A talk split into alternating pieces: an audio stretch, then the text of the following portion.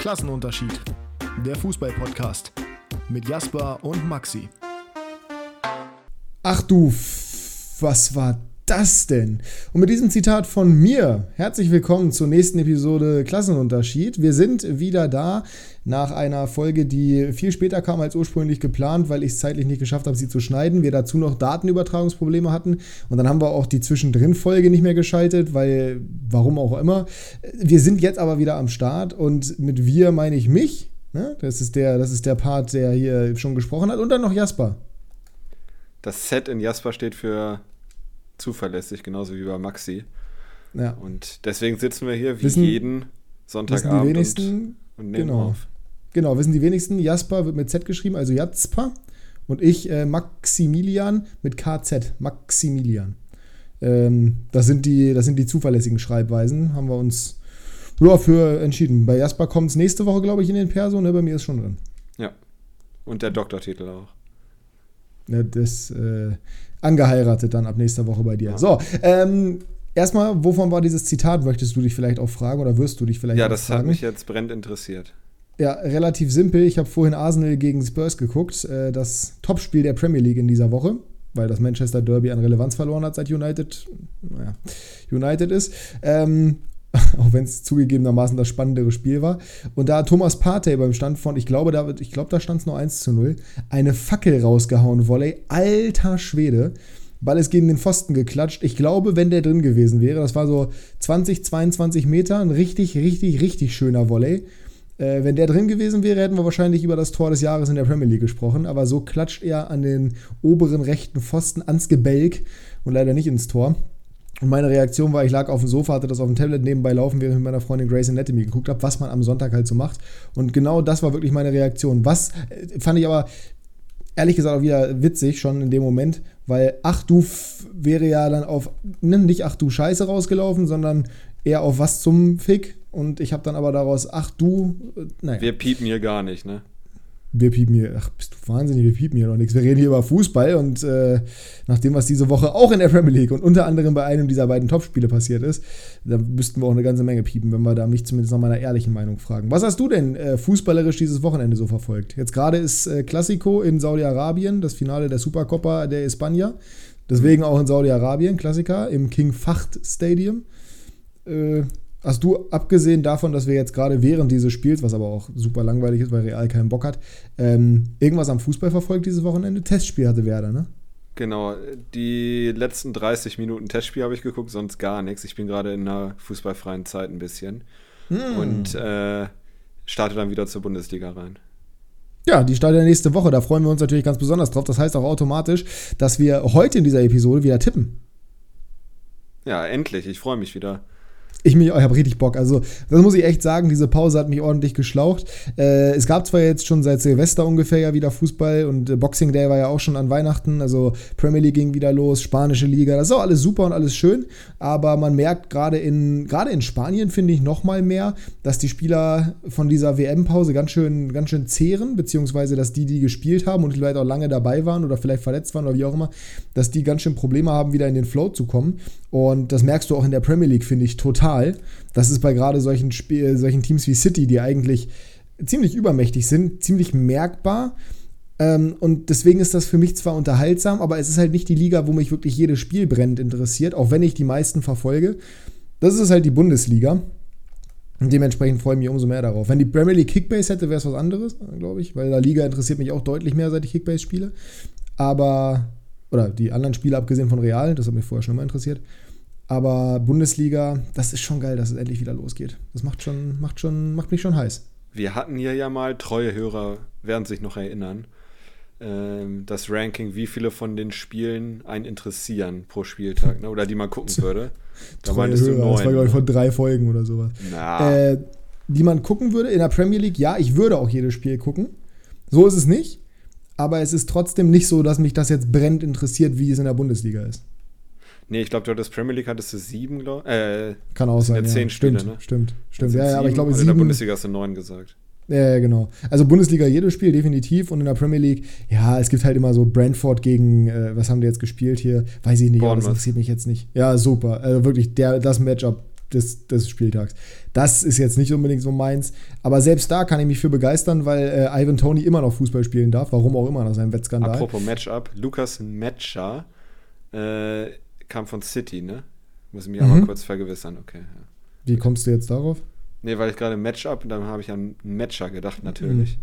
Felix Matcher kam da übrigens auch her. Ja? Okay. Ja, ja, weil ich habe heute ein Interview gelesen, dass er mit Sancho zusammengespielt hat in der Jugend und der hat nie abgespielt. Genau, da haben sie auch mehrfach Manchester City erwähnt, da wurde er nämlich unter anderem auch von Vincent Kompany immer umgeflext. Das Interview habe ich auch gelesen. Autsch. Ja gut, aber er hat gesagt, wenn er von Kompany umgeflext wurde, ist das ein ganz gutes Zeichen für ihn, weil wenn Kompany gerätschen muss, um ihn zu stoppen, dann ist das ja erstmal per se nicht so schlecht für ihn. Naja, ja, fand ich ganz... fünfmal so viel. Wie ein Matcher? Weiß ich nicht. Ja, Flixi-Matcher meine ich jetzt. Wie Flixi-Matcher, ja, aber das Interview von Lukas, von daher. Achso, ja. Nee, aber das fand ich ganz sympathisch, ehrlich gesagt, und ich bin auch gespannt. Ich bin ja Fan von Matcher, du bekanntermaßen, oder ich weiß gar nicht, ob das im Podcast jemals Thema war, aber du bist nicht so der große Matcher-Fan.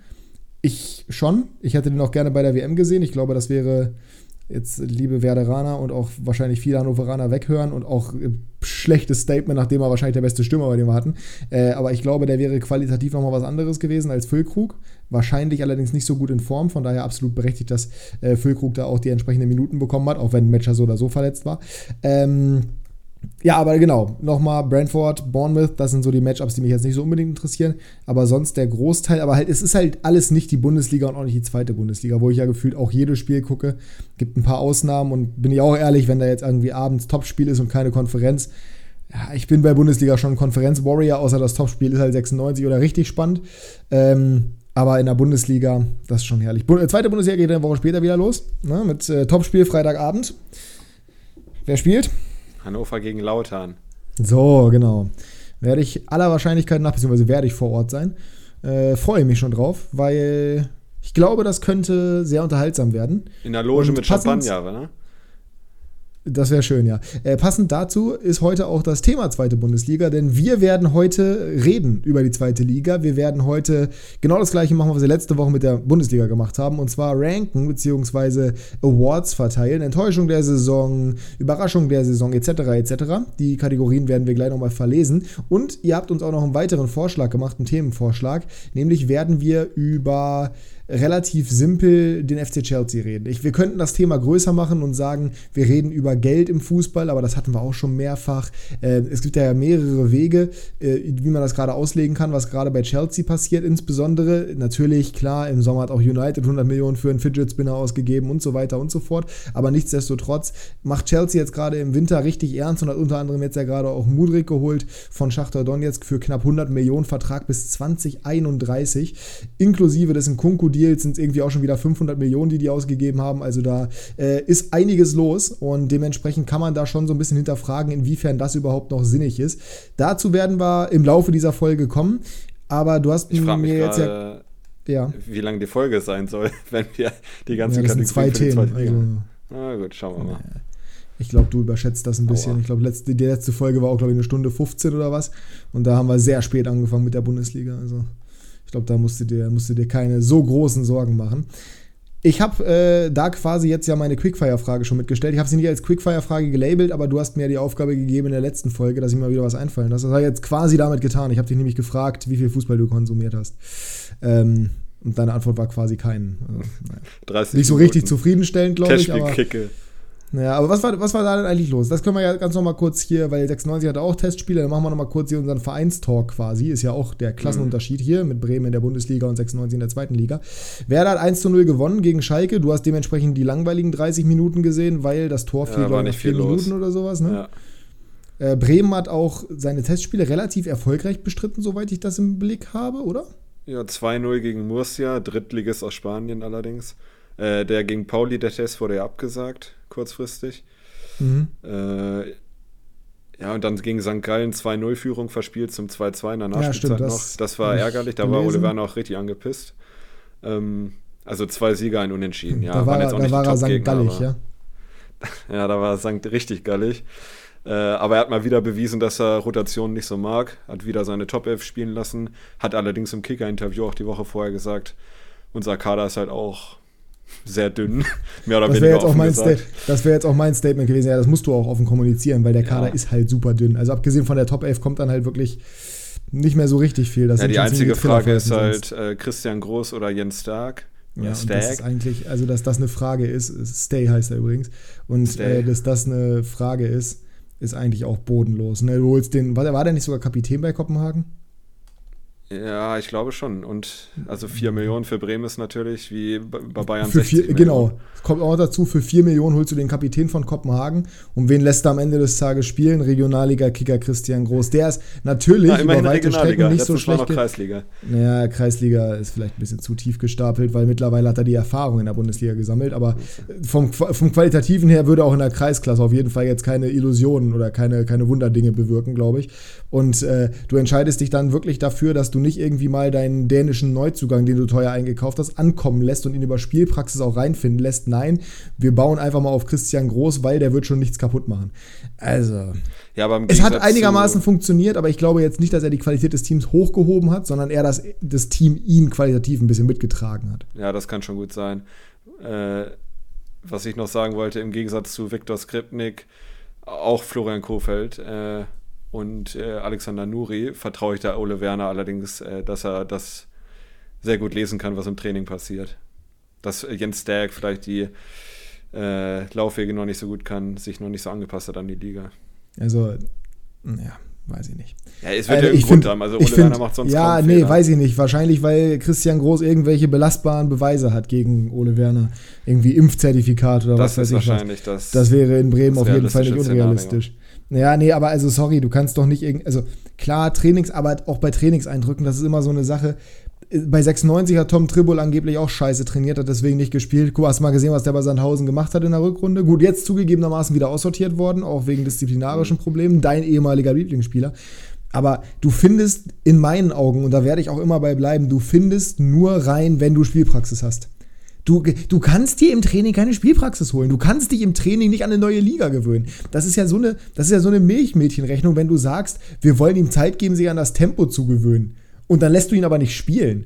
Das ist, ne, weiß ich nicht. Ich glaube nicht, dass Day es schlechter gemacht hätte als Groß bei any capacity. Also in keinem einzigen Bereich. Abgesehen vom Tor gegen Leipzig. Aber das war ja auch once in a lifetime Moment von Christian Groß. Im wahrsten Sinne war sein erstes Tor im Profisport. Na, nee, in der wahrscheinlich auch sein letztes, hat er schon mal getroffen. Das ist kein Profisport. Hat er, glaube ich, mal einen Hattrick gemacht. Ja, das ist kein Profisport. Okay. Ja, ich weiß nicht, ob es Regionalliga oder dritte Liga war.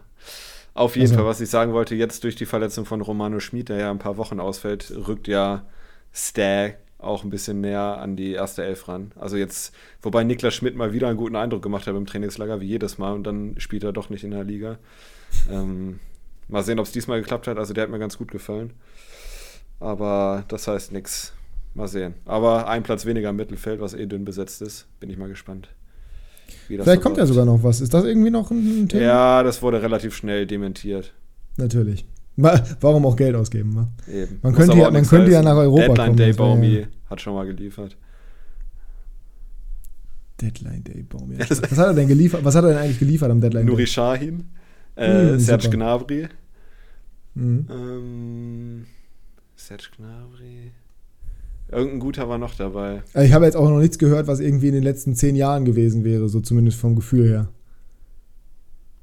Wer war denn das? Oh, jetzt fällt es mir gerade nicht ein. Hat er dieses Jahr irgendwas am Deadline Day gemacht? Nee, dieses Jahr nicht. Dieses Jahr haben sie ja gar keinen geholt. Also ja, außer ganz am Anfang der Periode. Also Jens Stay haben sie ja geholt. Und Oliver Burke. Und ja, gut. Ja.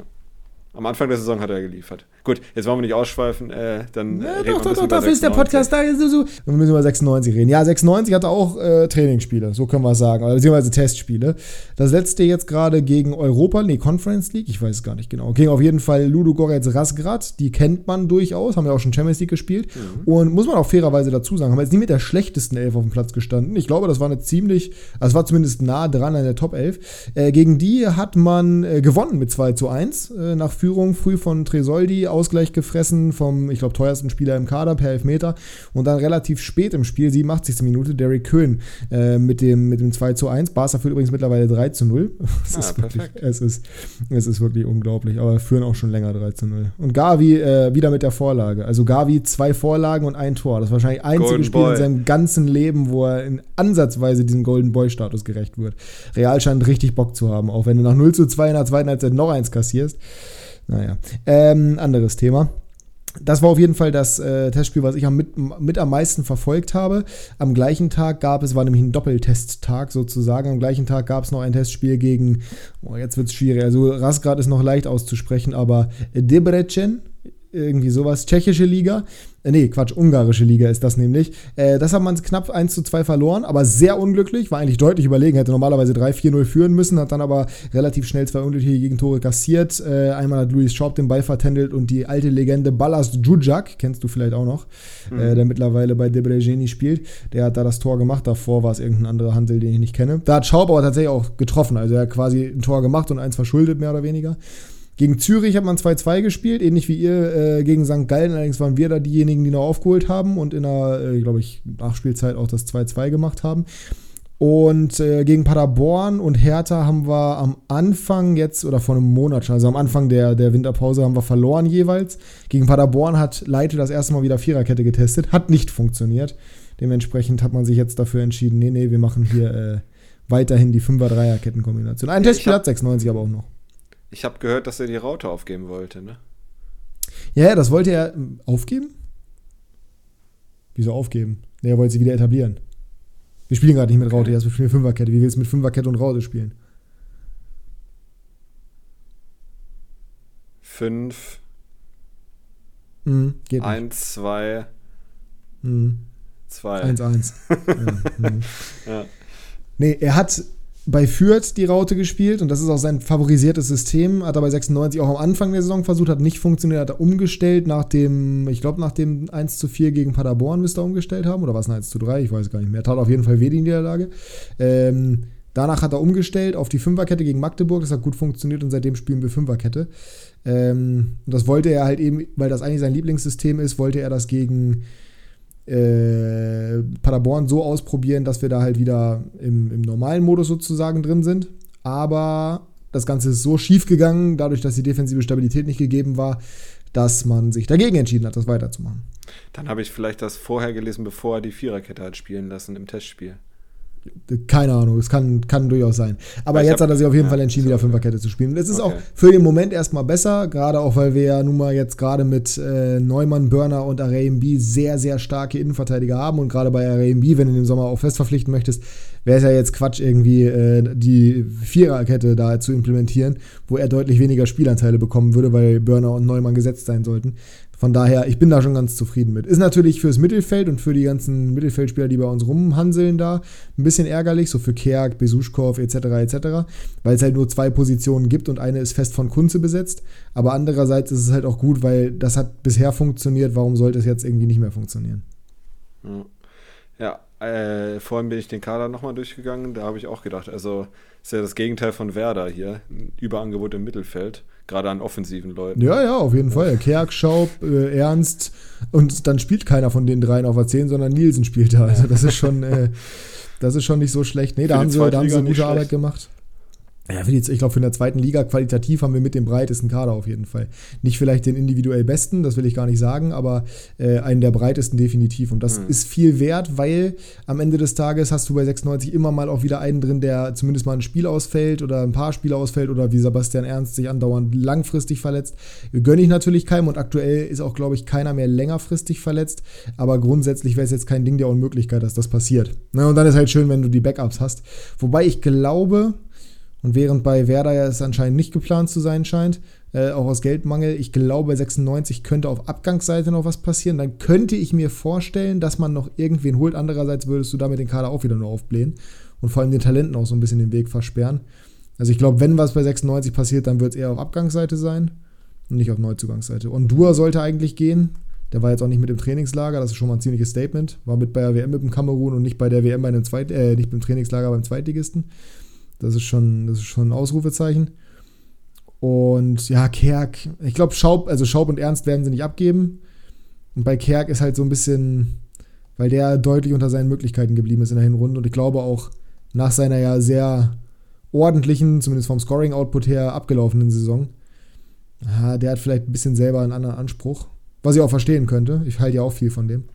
Ja. Das heißt, da könnte vielleicht irgendwie noch die Tür aufgehen. Das wäre ja einer für euch. Der hat ja euch auch ein schönes Tor eingeschenkt. Das reicht ja meistens für euch, um einen Spieler von 96 zu holen. Ja, aber ich weiß, ja, würde der reinpassen, ist die Frage. Also, er würde einen Achter spielen. Naja, er würde Achter spielen. Er würde halt einen offensiven Achter geben. Aber das wäre ja einfach auch nur eine Option. Der würde jetzt nicht, ich glaube nicht, dass der jetzt direkt da in die Startelf reinspazieren würde. Aber ich sag mal, so viel schlechter als Romano Schmid oder sowas sehe ich ihn jetzt auch nicht. Und Bittencourt spielt ja auch Achter bei euch, oder nicht? Ja, das ist ja aber auch der macht es aktuell ganz gut. Ja, weiß ich, aber das ist ja auch ein sehr offensiver Achter eigentlich. Er ist ja ein Flügelspieler, beziehungsweise ursprünglich mal Zehner gewesen. Ja. Also von daher, naja, ich glaube nicht, dass Kerk zu Bremen geht. Das war jetzt nur so daher gesagt. Die Frage ist aber auch, wie hoch die Ablöse wäre. Na, das kannst du, glaube ich, vernachlässigen. Also, ich glaube, der hat 50.000 Ablöse gekostet. Ich weiß gar nicht, wie lange sein Vertrag läuft. Also, das würde jetzt nicht passieren. Aber ich finde es halt schön, das merkst du bei 96. Vielleicht wird das bei Werder auch nächstes Jahr interessant, beziehungsweise Werder hat jetzt nicht so den Talentekader. Felix Agu vielleicht, je nachdem, was bei 96 auf einer Außenverteidigerposition passiert. Aber 96 ist ja wieder so ein bisschen die Ausbildungsstätte geworden. Und auch generell machen sie sehr gute Jugendarbeit. Jetzt gerade ist der Mann mit dem coolsten Vornamen der Welt, Thadeus Momulu, ist auch mitgekommen ins Trainingslager, was ich sehr cool fand, hat mich sehr gefreut. Hat anscheinend auch einen ganz guten Eindruck gemacht. Jetzt gerade hat in der zweiten Mannschaft? Ja, doch, in der U9, Rahmen Chepele ist auch noch ein sehr vielversprechender Spieler, den wir haben. Tresoldi natürlich, der wieder getroffen hat, der immer noch auf sein erstes Profitor wartet. Aber das wird auch irgendwann fallen. Und ich bin gespannt. Also das macht echt Bock, weil du halt so viele junge, coole Spieler hast, die alle noch entwicklungsfähig sind. Es gibt bei 96, wenn du den Kader anguckst, klar, Muroja und Börner zum Beispiel, da ist wahrscheinlich der Zenit relativ erreicht, aber jetzt so bei einem R&B, bei einem Neumann, bei einem Köhn, selbst bei einem Kunze, der ist auch 24 oder so, erst Besuschkow, genau das Gleiche, Leopold und so weiter und so fort. Ich glaube, bei denen ist halt noch Luft nach oben und das ist halt echt geil zu sehen, weil du nicht das Gefühl hast, dass es schlechter wird mit der Zeit, sondern dass es, wenn überhaupt, noch besser wird. Witzig, dass du das ansprichst, weil gestern habe ich mit Leo drüber gesprochen und wir haben über den Bremer Kader gesprochen und meinten, das ist wahrscheinlich der mit dem geringsten Resale-Value der ganzen Liga, weil du hast halt Füllkrug, klar, für den kannst du zweistellig kriegen, aber auch, weil er in absoluter Topform ist. Dann vielleicht noch Marco Friedl. Mhm. Dann wird es schon knapp, weil Agu spielt ja überhaupt nicht. Der Marktwert sinkt ja aktuell eher. Ja, klar. Ist ja völlig außen vor und verletzt auch. Und dann. Also, hätte ich nicht gedacht, ehrlich gesagt. Ne? Romano Schmid hatte ich vor der Saison gedacht, dass er vielleicht den nächsten Schritt gehen kann, weil der ja zumindest ein attraktiver Spieler sein kann für den Markt. Sehe ich nicht, aber ein bisschen stagniert. Ja, und dann die anderen, die ganz gut performen, sind Ende 20. Also Weiser und Bittencourt. Wie alt ist Stay? Ja, der ist, glaube ich, so 26. Ja, der hat natürlich auch noch ein Resale-Value, da müssen wir nicht drüber reden. Ja, sollte ich mal spielen halt vielleicht. Da sind wir nämlich wieder bei dem Punkt, den ich gerade schon angesprochen habe. Ich bin halt kein Fan von Romano Schmid. Ich weiß jetzt nicht, warum der interessant wäre, weil ich finde nicht mal, dass der seine richtige Position bisher gefunden hat. Weiß ich ja nicht, das ist ja das Thema. Was ist ein Schmieds Position? Der ist doch kein Achter. Ja, ich hätte ihn jetzt eher als Zehner gesehen. Ja, so gibt's bei Bremen im System nicht. Perfekt. Das heißt, er spielt die ganze Zeit auf einer Position, die gar nicht seine eigene ist. Ja, aber ich finde den auf der 8 jetzt auch nicht so schlecht. Also nicht so, dass er da nicht reinwachsen könnte. Naja, von schlecht hat ja auch keiner geredet, aber... Also ja, idealerweise sähe ich ihn auf der 10, ja. Das ist schon richtig. Aber ja, Bittencourt ja auch eigentlich, ja. Trotzdem, mit dem Resale-Value, ich glaube, Schalke und Bochum sind da jetzt auch nicht unbedingt so die Vereine, vor denen ihr euch groß verstecken müsstet, aber du hast aber Schalke hat zum Beispiel, gesprochen. Gut, wenn sie ihn kaufen, zum Beispiel einen Kraus. Können sie aber nicht kaufen, glaube ich. Also werden sie nicht kaufen. Das weiß ich nicht, ja. Müssten sie sich wahrscheinlich verschulden, um den zu verkaufen und dann auch direkt wieder verkaufen und würden dann 1 Million plus machen. Also das ist jetzt nicht so der krasse Resale-Value. Vom Marktwert her vielleicht, aber ich glaube nicht, dass sie das groß leisten können. Also da sehe ich jetzt auch nicht. Zum Beispiel Ciao ganz gut verkauft. Ja, aber der ist halt weg. Das kannst du ja nicht als Argument jetzt nehmen, dass der, ne? Also weiß ich nicht. Ich finde, also ihr habt halt auch noch so Pieper zum Beispiel, ist auch nicht so schlecht. Stark, Friedel. Also ja, ich sehe, was du meinst, aber ich finde jetzt nicht den schlechtesten Kader vom Resale Value, würde ich jetzt nicht unterschreiben. Ja, auf jeden Fall weit unten. Aber naja, also über irgendeinem anderen Verein sehe ich euch jetzt auch nicht. Köln vielleicht noch. Köln hat jetzt auch nicht so richtig Resale Value. Ja, Skiri halt, ne? Ach, Skiri, ey, auch überbewertet ohne Ende, ey. Also guter Spieler, aber der ist doch marktwerttechnisch nicht so hoch. Außerdem läuft ja der Vertrag aus. Das heißt, einen großen Wert für Köln hat der auch nicht mehr. So, und das ist also, bei Köln hast du halt wirklich auch sehr viele ältere Spieler rumrennen oder halt Spieler, die funktionieren, weil sie bei Köln spielen. Aber was hast denn da an großem Resale-Value? Meinst du jetzt irgendwie für Duda oder für Adamje? Ja. Mhm. Naja, weiß ich nicht. Also ja, ich liebe Timo, aber weiß ich nicht, ob der so einen großen Wert, genau wie Kilian zum Beispiel, der jetzt ja auch verletzt ist. Jubicic. So, dann, der, ja, da sehe ich das. Das ist auch der, bei dem ich am höchsten gehen würde. Mit Skiri zusammen. Aber ansonsten, dafür, dass die Conference League spielen. Ja, gut, das Thema hatten wir schon 20 Mal. Ja, aber dafür ist der, trotzdem muss man das ja mit ins Gericht nehmen. Auch von den Talenten her, klar, so ein Hüseyin Basic ist jetzt so Shootingstar-mäßig unterwegs ein bisschen. Ein Martell ist auch nicht schlecht, aber es sind jetzt auch keine Spieler, die irgendwie großartig, wo ich jetzt sagen würde, oh, das ist jetzt aber, da fliegen jetzt aber hier die dreistelligen Millionenbeträge durch die Gegend. Gut, zugegeben, das hast du in der Bundesliga eigentlich bei keinem Spieler, außer bei Bellingham. Na, Musiala. Ja. Welche Spieler würden für über 100 Millionen Ablöse gehen? Du wolltest Quickfire fragen, jetzt hast du welche. Jetzt antworte auch quick. Auf dem freien Markt hätte ich gesagt, vielleicht noch ein Kunku. Ja, Bellingham, Musiala ganz sicher. Je nach Verein würde ich sagen, vielleicht noch Kimmich. Ja,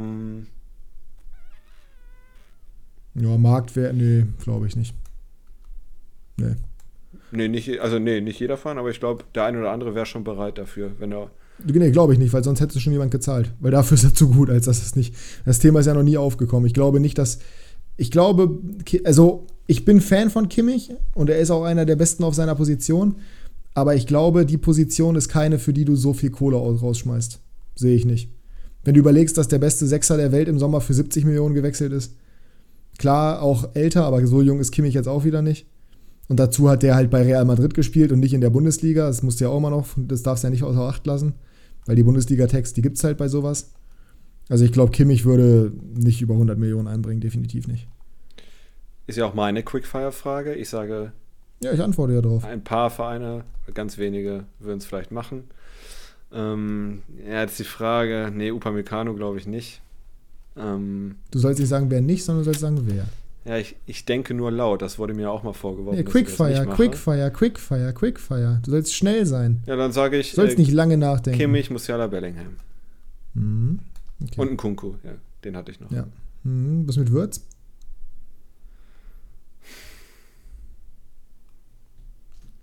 Wenn er jetzt eine gute Rückrunde spielt, ja. Naja, es geht ja Status Quo. Es geht jetzt nicht darum, wer, ne, sondern wer würde für 100 Millionen wechseln oder wer könnte über 100 Millionen erzielen?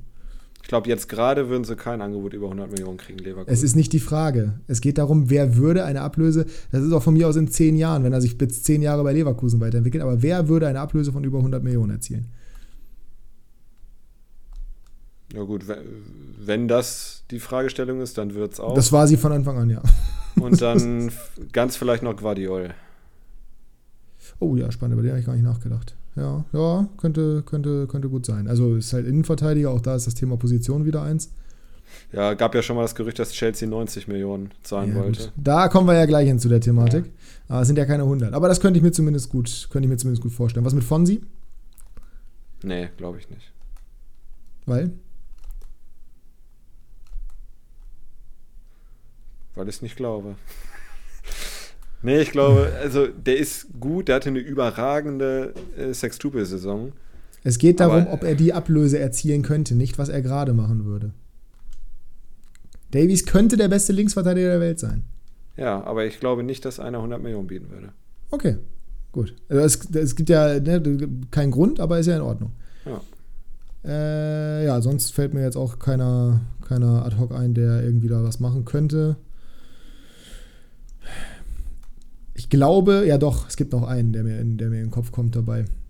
Wir reden ja darüber, wer könnte die erzielen. Nicht, wer könnte sie jetzt gerade erzielen, sondern wer könnte sie erzielen. Also ich glaube, nee, Moukoko. Achso. Moukoko könnte ich mir durchaus vorstellen. Je nachdem, wie der sich jetzt weiterentwickelt, aber das ist ja, ne, das ist ja bei das Thema. Und mit den Ansätzen, die er bisher gezeigt hat und mit dem Können, was er zweifelsohne hat, sehe ich schon durchaus nicht unrealistisch, dass das würde ich nicht ausschließen, ja. Ja, dass der 100 Millionen einnehmen könnte. Letzte Woche haben wir so fantastisch unsere Frage in der Story platziert, ne, mit den Rankings. Deswegen machen wir es diese Woche. Wir machen mal eine Frage oder eine Abstimmung, welche Spieler... Die wir genannt haben jetzt, da lassen wir euch mal abstimmen. Glaubt ihr, die würden für 100 Millionen wechseln? An irgendeinem Punkt, muss jetzt nicht aktuell sein. Und gleichzeitig gibt es noch weitere Spieler oder gibt es irgendwelche Spieler, die ihr jetzt im Kopf habt, die für 100 Millionen Ablöse wechseln würden. Vielleicht vergessen wir irgendjemanden. Vielleicht sagt ihr irgendwie, Lukas Klostermann ist eigentlich eine absolute Maschine. Der hat nur noch nicht sein absolutes Potenzial entwickelt. Ich muss natürlich noch Dani Olmo sagen. An sich auch kein so super schlechter Pick. Damit hast du dich quasi ja selber jetzt hier noch in diese Abfrage reingenommen, weil wir wissen ja alle, du siehst aus wie Dani Olmo. Das Ding ist, wenn du halt in die anderen Top-Clubs guckst, wird es halt schwierig, weil wir haben halt keine Top-Clubs. Da fängt schon mal an. Ja, und der mit dem absolut höchsten Wert ist im Sommer leider gegangen, aus Dortmunds Sicht. Haaland ist richtig, ja. Ich überlege halt sowas bei Bayern, wenn du da rauf guckst. Also ich schließe nicht aus, dass De Ligt oder Upamecano diesen Status erreichen könnten, auch wenn du es jetzt gerade ausgeschlossen hast. Also das sind so zwei, bei denen ich es mir zumindest vorstellen könnte. Ja, bei Upamecano war ich auch kurz davor zu sagen, ja, aber ich glaube, da fehlt ein bisschen.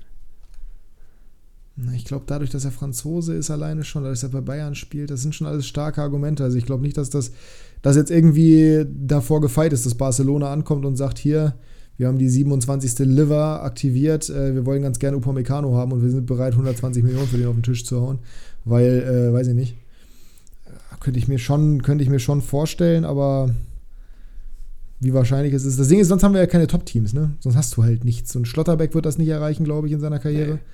Ein Hummels auch nicht mehr. Nee, das glaube ich auch nicht. Das bei Dortmund Sané, Gnabry auch nicht. Sané würde ich gar nicht mal ausschließen. Also, aber ich glaube nicht, dass er das Potenzial, ich glaube nicht, dass er da rankommen wird. Ich würde es per se nicht ausschließen bei seinem Talent und dadurch, dass der, glaube ich, auch für den englischen Markt attraktiv ist, was nie schlecht ist, weil er ja da schon mal auch gespielt hat, nun mal, bekanntermaßen. Aber Gnabry, glaube ich, ist Gnabry nicht. Nee, Komar auch nicht, glaube ich. Ja, Komar hat halt sein Glasknochenproblem. Ne? Das ist bei ihm so das, was ihm so ein bisschen den Strich durch die Rechnung macht. Ja, also von den Jungs da vorne, außer Musiala, der ganz sicher ist, würde ich auch am ehesten Sané sagen. Ja. Ja, das ist doch solide, würde ich sagen, oder? Dann haben wir es ja damit quasi jetzt abgerappt und können weitergehen und zwar zu diesem Geldthema, bei dem wir gerade ja schon sind und einfach mal nachfragen, wie siehst du denn die ganze Geschichte mit dem FC Chelsea jetzt gerade? Sehr entspannt. Wir haben in diesem Winter, ja gut, du siehst sowieso alles entspannt, aber erstmal noch für die Leute, die vielleicht den internationalen Fußball jetzt nicht in dem Maße verfolgen, wir haben in diesem Winter eine Menge Transfers gehabt und unter anderem auch beim FC Chelsea, die sich dazu entschlossen haben, ja, wir bauen jetzt nochmal unseren Kader richtig um, haben ja mit Todd Boehly oder wie auch immer der Mann heißt, einen neuen Besitzer, der ordentlich reinbuttert und da gibt es auch unter anderem das Gerücht, dass Spieler wie beispielsweise Kai Havertz den Verein verlassen könnten. Es wurden jetzt geholt. Ich lese einfach mal von unten nach oben vor, weil Bitte. Es ist unglaublich, wie viele Spieler dabei sind. Ich glaube schon, ja. Dennis Zakaria, gut, Leihgebühr. Gabriel Slonina für 10 Millionen knackig geholt, 18-jähriges Talent von Chicago. João Félix ausgeliehen für 11 Millionen. Da gibt es auch, glaube ich, auch eine Kaufoption drin, oder? Nee, gibt's nicht? Ja, das ist ja auch bescheuert eigentlich. Hat ja auch verlängert bei Atletico noch. Okay. Warum haben sie ihn dann ausgeliehen? Nein, ist auch egal. Dann David Datro Fofana von Molde, das 20-jährige Talent, für 12 Millionen. Aubameyang für 12 Millionen. André Santos, brasilianisches Talent von Vasco da Gama für 12,5 Millionen. Dann Karney Chukwuemeka, von Aston Villa im Sommer für 18 Millionen. Kalidou Koulibaly für 38 Millionen von der SSC Neapel. Benoit Badiashile jetzt im Winter von Monaco für 38 Millionen. Im Sommer auch Raheem Sterling für 56 Millionen von Manchester City. Wenn man das nacheinander liest, denkt man sich auch, man ist verarscht worden. Marc Cucurella von Brighton für 65 Millionen, ja. Also für 10 Millionen mehr als Sterling. Dann Mykhailo Mudryk für bis zu 100 Millionen. Hier stehen gerade 70 Millionen von Shakhtar Donetsk, 22 Jahre alt, aus der ukrainischen Liga. 70 bis 100 Millionen. Und Wesley Fofana, der sich direkt verletzt hat, passenderweise, im Sommer von Leicester City für 80 Millionen. Das summiert sich auf eine Gesamtmenge von 425 Millionen Euro. Auf der Abgangsseite haben wir Timo Werner für 20 Millionen zu RB, Emerson für 15 Millionen zu West Ham und Gilmore ist das. Ja, jetzt habe ich es. Billy Gilmore für 8,3 Millionen zu Brighton. Lukaku hat man verliehen für 7,8 Millionen, hat man im Jahr davor für 100 Millionen gekauft. Ja, Transfersaldo von 368 Millionen minus. Und der Kader ist aufgebläht, wie es nur irgendwie geht. Also das ist der Traum eines jeden Bremer-Fans. Wir haben alleine 2 Keeper, die prinzipiell die Stammkraft sein könnten und dieses Torwart-Talent noch dazu. Wir haben eine Verteidigung, die mit Thiago Silva und Koulibaly ausgestattet ist, gleichzeitig aber auch noch mit dem verletzten Fofana und Badiashile. Dann hast du auch noch einen Trevor Chalobah, der da irgendwo rumrennt. Das ist eine Linksverteidigerposition, wo Chilwell und Cucurella sind, beide im besten Alter. Dazu noch das Talent Hall. Du hast relativ viele Verletzte, muss man dazu sagen, aber das heißt ja nicht automatisch, dass du gleich so viel Geld rausknallen musst. Rechts hast du dann Reece James oder halt eben Cesar Azpilicueta. Mittelfeld hast du Jorginho, Kanté, Zakaria, Kovacic, Conor Gallagher, Ruben Loftus-Cheek, Chukwuemeka, Santos, Mason Mount und theoretisch noch Hakim Ziyech. Und im Sturm offensiv hast du Havertz, Sterling, Mudryk, Pulisic, Joao Felix, Brocha, Aubameyang und Fofana. Zugegeben, Pulisic ist verletzt, Brocha ist verletzt, Sterling ist gerade verletzt, Zakaria ist gerade verletzt, Kanté ist gerade verletzt, Reece James ist gerade verletzt, Chilwell ist gerade verletzt und Fofana und Mondi sind auch gerade verletzt. Aber ist das trotzdem ein Grund, um 360 Millionen ins Minus zu gehen und solche Summen rauszuhauen und immer mehr und mehr? Wir dürfen ja nicht vergessen, im Sommer kommt auch noch ein Kunku für 60 Millionen. Da ist der Preis allerdings gut. Da ist der Preis gut, ja, das ist richtig. Bei manch anderen, Cucurella für 65 Millionen, Fofana für 80, also... Fofana für 80 ist wirklich ein absoluter Witz. Dass sie den geholt haben, ist von der Transfersumme ein absoluter Wahnsinn, finde ich. Das darf eigentlich nicht legal sein. Ja. Also ich finde zum Beispiel 56 Millionen für Sterling, ne, haben sie ja gezahlt. Ist jetzt kein Wucher, finde ich. Also es ist. Nee, das ist richtig. City hat generell relativ entspannte Preise abgerufen für ihre Spieler, die es abgegeben haben. Jesus hat ja auch unter 40 gekostet, glaube ich, für Arsenal, ne? Ja. Das ist schon in Ordnung. Man muss dazu sagen, ich glaube, für Sterling hatte City irgendwann mal 40 bezahlt. Für Jesus irgendwas um die 20, glaube ich. Also es ist jetzt nicht so, dass die da irgendwie Minus mitgemacht hätten, sondern City hat einfach gesagt, okay, die haben uns spielerisch insofern weitergebracht, solange es eben ging. Dazu haben sie uns jetzt noch einen gewissen, also jetzt mal rein auf die Summen guckt, Inflation mal nicht mitgerechnet, haben sie uns da auch ein bisschen weitergeholfen.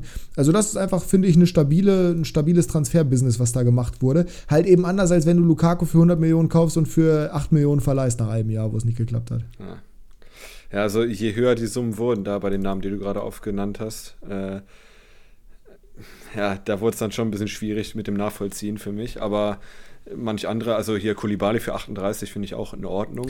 Ja, aber ich glaube, der hat noch ein Jahr Vertrag bei Neapel gehabt und ist halt auch schon über 30. Ne? Okay, ja, das weiß ich gerade nicht, ob der noch ein Jahr Vertrag hatte, aber gut, Aubameyang für 12 Millionen, da lache ich mir immer noch ins Fäustchen als Barca-Fan.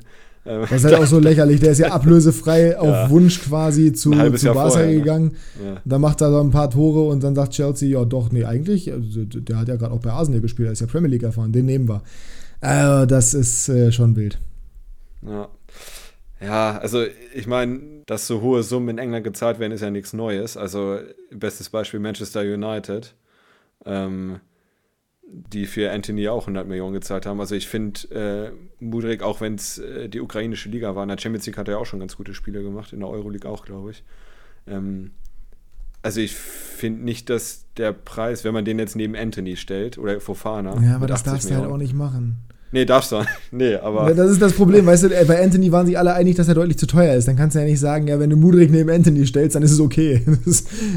Ja, klar, aber ich meine jetzt nur, es ist nicht nur Chelsea, die so rausbuttern. Ne? Ja, gut, aber es geht jetzt gerade explizit um Chelsea. Also generell kann man natürlich diese Ablösesummen kann man generell kritisieren, aber genau das ist ja das Thema, was ich nicht haben wollte. Oder das auch die Frage, wo wir gesagt haben, das müssen wir differenzieren, weil über diese Ablösesummen kannst du gefühlt jeden Sommer und jeden Winter 1000-mal sprechen, weil was ist gerechtfertigt, was ist nicht gerechtfertigt, ist überhaupt gerechtfertigt, so viel Geld für einen Menschen zu bezahlen oder für die Dienstleistung, die ein Mensch einem Verein bzw. einem Unternehmen, was ja die meisten englischen Clubs, wenn man so sieht, sind, kann man das überhaupt so beziffern, etc., etc. Deswegen geht es jetzt gerade explizit auch um Chelsea und um das Businessmodell, was Chelsea gerade fährt, nämlich einfach nur Quantität statt ja, Qualität, weiß man halt eben nicht. Das ist das große Thema dabei, weil das könnten alles absolute Baller sein, so Chukwuemeka zum Beispiel auch. Riesentalent, natürlich, hat auch bei Aston Villa eine Menge gezeigt, aber nach einer halben Saison oder was er da gespielt hat, wechselt er für 18 Millionen zu Chelsea. Ist das in irgendeiner Form sinnvoll? Sollte das in der Form so, um es ganz perfide zu sagen, sollte das überhaupt erlaubt sein, dass ein Team sich so dermaßen aufbläst, den eigenen Kader, um dann halt am Ende des Tages die Hälfte dieser Spieler wieder weiter zu verleihen oder nach ein paar Jahren wieder relativ günstig abzugeben, weil sie halt eben nicht gezündet haben. Es ist dieser Gamble darauf, dass einer von denen richtig durchdreht und dass du ihn entweder, das brauchst du halt in England, nicht teuer verkaufen kannst oder dass du damit halt wirklich eine sportliche Perspektive schaffst. Und ich finde das sehr, sehr kritisch, weil Chelsea halt gefühlt jedes Jahr so eine Menge an Transfers macht. Und jetzt gerade gut, neuer Besitzer, neue Situation, muss man auch dazu sagen. Aber ich finde, das kann man schon durchaus kritisieren, weil du kannst dir mit diesen Spielern, die ich gerade aufgezählt habe, kannst du ja alleine gefühlt eine Startelf machen. Und dazu hast du ja noch diesen aufgeblähten Kader, den ich gerade vorgelesen habe. Ja, Chelsea war ja immer bekannt dafür, dass sie extrem viele Leihspieler hatten. Ja, die Loan Army. Ja, Loan Army. Hat, glaube ich, teilweise mal 72 Spieler zeitgleich ausgeliehen. Juventus macht das Modell ja auch in Italien. Oder hat's gemacht, ich weiß nicht. Ich habe gerade mal nachgeguckt. Fofana hat, bevor er zu Chelsea gegangen ist, 9 Spiele gemacht für Leicester in der Premier League. Nee, der hat mehr gemacht. Oder? Nee, der hat mehr gemacht. Ah, hier, die Saison vorher hat er auch schon gespielt. Okay, dann sind es 37 insgesamt. Gut, es sind 2 Saisons, ist ein junger Spieler. Aber nichtsdestotrotz, das ist halt, jeder versucht halt irgendwie auf Krampf den nächsten Van Dijk an Land zu ziehen, weißt du? So, oder ja, den nächsten Ruben Dias von mir aus. Aber die kaufen halt einfach die Talente für Unsummen, für unglaubliche Summen. Ich glaube, Fofana wurde auch mit Newcastle in Verbindung gebracht, wenn mich nicht alles täuscht. Mhm. Aber Newcastle hat dann halt für, was weiß ich, 35 Millionen oder was haben die Botman gekauft. Ich sag mal so, Newcastle hat die beste Defensive der Liga, ne? Und da spielen Dan Burn, Botman und Fabian Scher. Das ist jetzt nicht unbedingt das, wo man sagt, okay, das ist die Creme de la Creme der Spieler. Und das ist jetzt auch nicht die teure Masse der Spieler. Man kann da natürlich vieles kritisieren bei Newcastle, das haben wir ja auch schon mehrfach durchgesprochen. So, wir haben beide durchaus Interesse an diesem Verein, wir finden den beide durchaus sympathisch. Ich freue mich weiter wie ein Schneekönig, dass Mike Ashley nicht mehr der Besitzer ist, sondern jetzt halt eben jemand, der, oder ein Konvolut, das ein bisschen was auch für den Verein tut und wirklich auch mal sinnvoll investiert. Das kann man ja nur so sagen, wenn man die sportliche Situation gerade betrachtet. Aber die haben halt auch wirklich vorgemacht, wie du mit einem Trainer, der funktioniert, wie du eben nicht mit purem Aktionismus und einfach nur kaufen um des Kaufen Willens erfolgreich sein kannst, sondern kaufen mit Plan. Ja, weil Botman hat sich Ewigkeiten gefühlt schon angekündigt, dass sie den haben wollen. Dann ist Milan fast noch dazwischen gegrätscht, haben ihn aber nicht bekommen. Und dann hat eben Newcastle den Zuschlag gekriegt von Lille und von Botman gleichzeitig natürlich auch. So, und jetzt ist der halt eben einer der wichtigsten Bestandteile in dieser besten Defensive der Liga, weil er halt auch richtig eingesetzt wird und weil die den eben nicht nur geholt haben, weil sie gesagt haben, boah, das ist aber ein schöner Name, den wir da haben und der hat vielleicht mal bei Lille irgendwie ein paar ganz gute Spiele gemacht, sondern weil das halt einfach auch wirklich ein guter Spieler ist, der zum Verein passt, der in das System passt und so weiter und so fort. Und ich habe das Gefühl, dass darauf, und das ist der Hauptkritikpunkt, den ich dabei sehe, nicht mal, dass der Kader so aufgebläht ist, das finde ich auch scheiße und finde ich schwachsinnig, weil du dadurch halt auch natürlich Talente einfach verbrennst, denen den Weg verbaust. Aber du hast in erster Linie einfach überhaupt nicht. Was für ein System spielt denn Chelsea überhaupt? Du weißt es ja gar nicht, weil die ganzen Stammspieler sind gefühlt verletzt. Was ist denn, wenn die wieder da sind? So, es ist jetzt nicht so, dass du, wenn du beispielsweise bei United reinguckst, da konntest du sehen, okay, die spielen jetzt gerade mit Martial vorne. Du bräuchtest da wahrscheinlich einen Stürmer, der ein bisschen mehr Physis mitbringt, der ein bisschen mehr Wout Weghorst ist. So, und die haben jetzt Wout Weghorst geholt. So, passt wie Arsch auf Eimer. Ich sehe noch nicht, wo Christopher Nkunku jetzt der Spieler ist, den Chelsea braucht. Ja, geht mir genauso. Also als der Wechsel mehr oder weniger offiziell bestätigt wurde, ich glaube, ganz offiziell ist es noch nicht. Doch, ist durch. Echt? Ich glaube nur, achso, ich habe es nur bei Fabrizio Romano gesehen. Ja, dann ist es durch. Wenn Fabrizio was berichtet, ist es durch.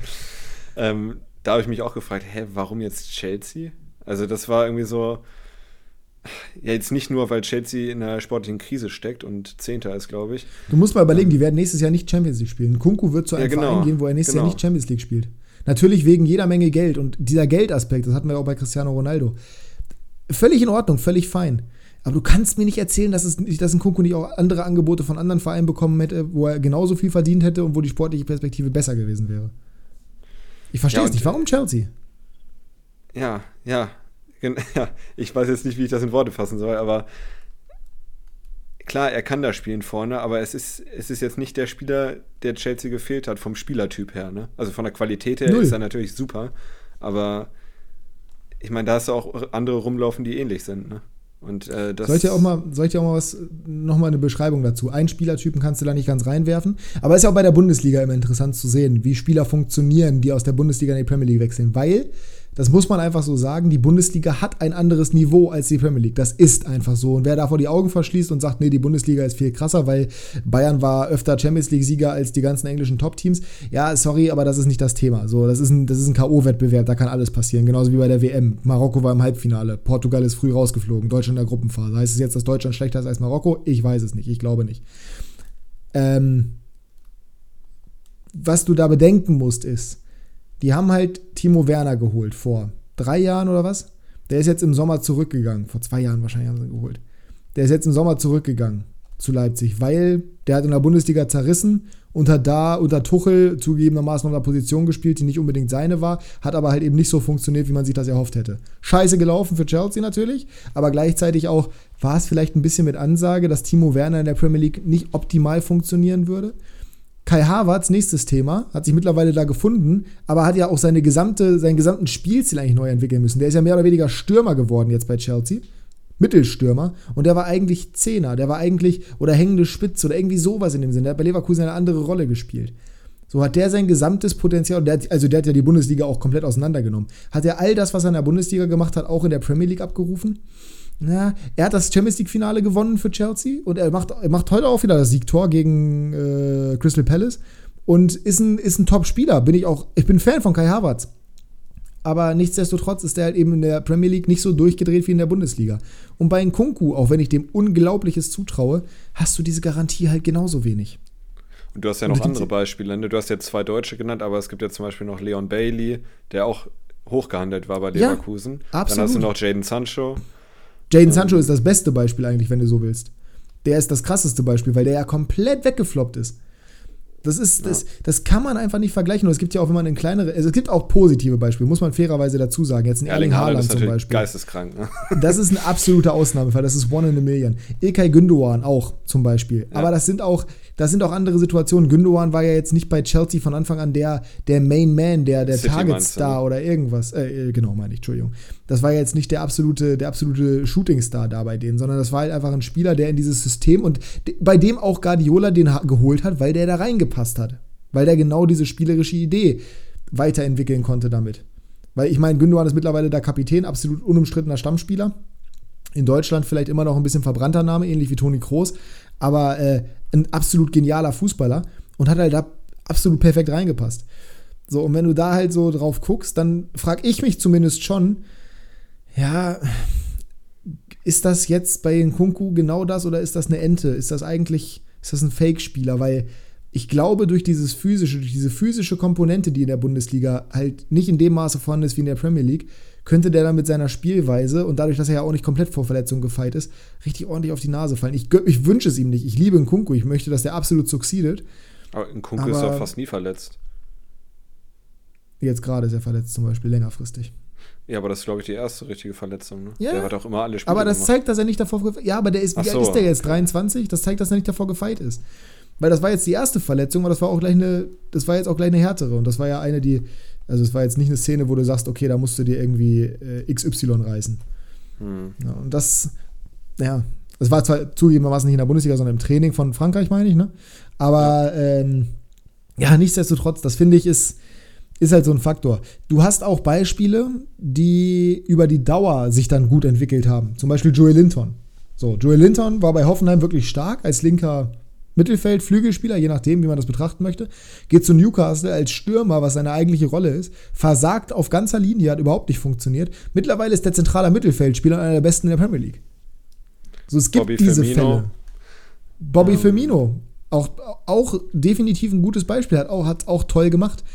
Aber es sind die Ausnahmen, die die Regeln bestätigen. Die Regel ist, finde ich, wenn du einen Spieler für viel Geld aus der Bundesliga in die Premier League abgibst, dann ist das meist nicht so richtig von Erfolg gekrönt. Rashica, auch ein gutes Beispiel. Weißt du, wer richtig floppen wird, glaube ich? Ich glaube, Rütter. Ich glaube, Rütter wird, bei Leeds, ey. Das ist der größte Fehler. Also ich kann verstehen, dass der Premier League spielen will. Und ich glaube, der wird da auch gesetzt sein. Und in der Premier League gesetzt sein ist erstmal immer kein so per se schlechtes Ding. Vielleicht auch im zweiten Jahr, wenn er sich persönlich noch weiterentwickelt. Aber ich sehe den auch absolut floppen, weil der noch nicht fertig ist, der Spieler. Also wie gesagt, aus seiner Sicht macht es finanziell natürlich Sinn. Aus Hoffenheims Sicht musst du es machen. Die haben den für 800.000 geholt vor 3 Jahren. Die kriegen jetzt bis zu 40 Millionen. Und ich meine, der hat jetzt auch nicht die überragende Saison gespielt. Ne? Also der ist schon entbehrlich bei Hoffenheim. Also ganz viele haben ja gesagt, dass Rüther absolut Katastrophe ist, dass Hoffenheim den abgibt. Wie kann man den abgeben? So ein toller Spieler. Ich bin ganz ehrlich, ich finde Rüther auch interessant, definitiv. Und der hat Potenzial und der hat auch seine Momente. Aber wenn ich neutral versuche, da ein bisschen neutraler drauf zu gucken. 50-fache von seinem Einkauf. Na, darum geht es mir doch jetzt gerade gar nicht. Hör mir da erstmal zu. Der ist unfertig. Der ist einfach unfertig. Wenn du da neutral drauf guckst, dann findest du da einen Spieler, der geile Momente hervorruft, der schöne Tore schießen kann, der schöne Dribblings macht. Aber der, und das ist jetzt wirklich absichtlich so kritisch formuliert, das ist ein Showmaker. Das ist ein Showspieler. Das Endprodukt bei Rüther ist eine Katastrophe. Der hat 4 Scorer gemacht die Saison. Und es wird darüber geredet, als ob der jetzt irgendwie 10 Scorer schon gemacht hätte in 15 Spielen. Der hat 4 gemacht. Das ist jetzt nicht so richtig geil. Und der trifft vor allem in den entscheidenden Aktionen, in den letzten Momenten, ganz, ganz oft die falschen Entscheidungen. Und das, glaube ich, wird ihm in der Premier League, also das kann er noch rauskriegen, der ist 20 Jahre alt, aber ich glaube, es hätte ihm besser getan, wenn er in diesem Safe Space bei Hoffenheim geblieben wäre, wo die Erwartungshaltung auch eben, weil er 500.000 gekostet hat, nicht so hoch wäre, oder 800.000, als jetzt bei Leeds, wo man 40 Millionen für den neuen Hoffnungsträger bezahlt. Das ist schon... Ja, ich sehe das auf jeden Fall floppen. Vielleicht belehrt er uns eines Besseren, aber es wird mich wundern. Ja, ich stimme dir da komplett zu. Ich bin da komplett bei dir. Wie gesagt, ich bin halt der Meinung, er ist noch nicht fertig genug für die Premier League. Ja. Das ist der Hauptgrund in meinem Fall zumindest, warum ich das so sehe. Gut, also wir sind beide der absoluten Meinung, dass das Thema, was Chelsea da veranstaltet, eine Katastrophe ist. Ja. Siehst du denn irgendein... Ja, ein bisschen planlos, ne? Ja, genau, das haben wir ja gerade die letzten 15 Minuten gesagt. Siehst du denn irgendein Szenario, wo sowas zukünftig reguliert werden könnte? Nö. Macht richtig Spaß, mit dir zu reden heute. Das war super, wirklich. Das ist toll. Warum nicht? Wie willst du das regeln? Du hast doch schon mal versucht, oder die UEFA hat es versucht, mit Financial Fair Play ist gefloppt. Du findest immer Sachen, das zu umgehen. Es gibt immer Grauzonen, also... Mir fällt jetzt nichts ein, deswegen sage ich nein.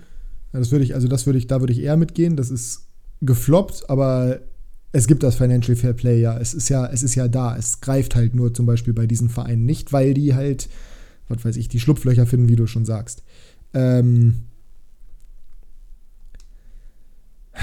Ich glaube, wenn ich mir so richtig... überlege, was man in der Premier League verändern könnte, damit es besser funktioniert, dann sehe ich da in erster Linie eine Kaderbegrenzung, glaube ich. Dass du halt nicht mehr deinen Kader so extrem überfüllen darfst. Du hast bei einer WM auch eine Kaderbegrenzung. Warum kannst du das nicht in der Premier League genauso machen? Dann hast du immer noch die Möglichkeit, dass du Spieler ausleihst ohne Ende. Aber auch das kannst du ja begrenzen. So, es ist ja nicht gesagt, dass du automatisch, nur weil du die Möglichkeit hast, jemanden zu verleihen, dass du das unendlich machen darfst. Weil 70 Leihspieler, also sorry, aber das ist doch... Das ist Wahnsinn. Ja, ich habe mich auch gerade eher auf die Ablösesumme bezogen. Also, was die auf die Ablösesumme, das ist mir völlig egal. Die Ablösesumme ist mir völlig egal. Das regelt der Markt. Da bin ich hundertprozentig überzeugt von und da kriegst du mich auch nicht weg von. Das finde ich auch nicht schlimm. Das ist halt so. Das sind halt die Summen, die bezahlt werden. Das ist halt das, was der Markt gerade hergibt und dementsprechend sollen die das alle so machen. Mir geht es eher darum, dieses planlose, unnötige Aufblasen. Also ob der sportliche Erfolg kommen wird, das wird Chelsea im Zweifel für sich selber sehen. So, die Konsequenzen werden die auch haben. Aber gleichzeitig denke ich mir so, könntest du das irgendwie regulieren, dass du halt nicht, auch um die Spieler zu schützen, weil überleg mal, wie viele Spieler da sind, die auch einfach keine Spielzeit bekommen werden automatisch. Das erinnert mich irgendwie an meine FIFA-Karrieren immer. Da verleihe ich auch immer 30 Spieler, die irgendwie Potenzial haben. Aber das ist natürlich was anderes in der fiktiven Welt. Ja, also wenn... Ich glaube, selbst in FIFA ist so eine Kaderbegrenzung. Also ich hatte jetzt 50. Da ging es noch. Okay, gut. Vielleicht auch nicht. Ja, wenn, dann musst du wirklich knallhart regulieren und sagen, du darfst halt nur, was weiß ich, 35 Lizenzspieler haben und darfst nur 10 oder 15 ausleihen. Was weiß ich, es war jetzt einfach so ins Unreine gesprochen. Aber... anders wird es nicht klappen. Also sehe ich nicht. Sehe ich auch nicht. Also bin ich bei dir. War ja nur die Frage, ob das eine realistische Option darstellen würde. Ja, dann sind wir damit durch. Und dann würde ich sagen, kommen wir final zum, außer du hast eine Quickfire-Frage, dann stell sie jetzt, kommen wir final zu unserem zweiten Bundesliga-Ranking. Nee, hast du nicht? Nee, nicht ad hoc jetzt. Das musst du ja auch. Aber nicht. Vielleicht am Ende keine, noch, ja. Naja, wenn du keine hast, dann passt das ja. Die Kategorien möchtest du sehr mal vorlesen. Die Kategorien sind fast so, wie wir sie in dem Bundesliga-Rückblick behandelt haben. Und zwar einmal die Überraschung der Saison, die Enttäuschung der Saison. Hinrunde, wobei es Hinrunde. Der Transfer, genau, ja, in der zweiten Liga ist ja die Hinrunde beendet. Der Transfer der Saison, der Hinrunde. Der Spieler der Hinrunde, das Spiel der Hinrunde und die Top 11 der Hinrunde. Nur genau. Das Tor haben wir jetzt rausgelassen, weil das haben wir letztes Mal schon beleuchtet. Das war ja wettbewerbsübergreifend. Von daher genau, das war wettbewerbsübergreifend. Und gleichzeitig muss man dazu sagen, und das ist auch völlig in Ordnung, Jasper hat natürlich weniger zweite Liga geguckt als letztes Jahr noch, wo Werder drin gespielt hat. Sei ihm auch gegönnt. Ich habe sehr viel zweite Liga geguckt, aber bin da auch offen und ehrlich. Mir wäre jetzt auch nicht unbedingt so extrem viel eingefallen da an der Torpeitsche. An der Torpeitsche, ja. Dann möchtest du mit der Überraschung der Saison starten, der Hinrunde. So. Ich kann das gerne machen. Die Überraschung der Hinrunde, ich habe da einmal einen Spieler mitgebracht.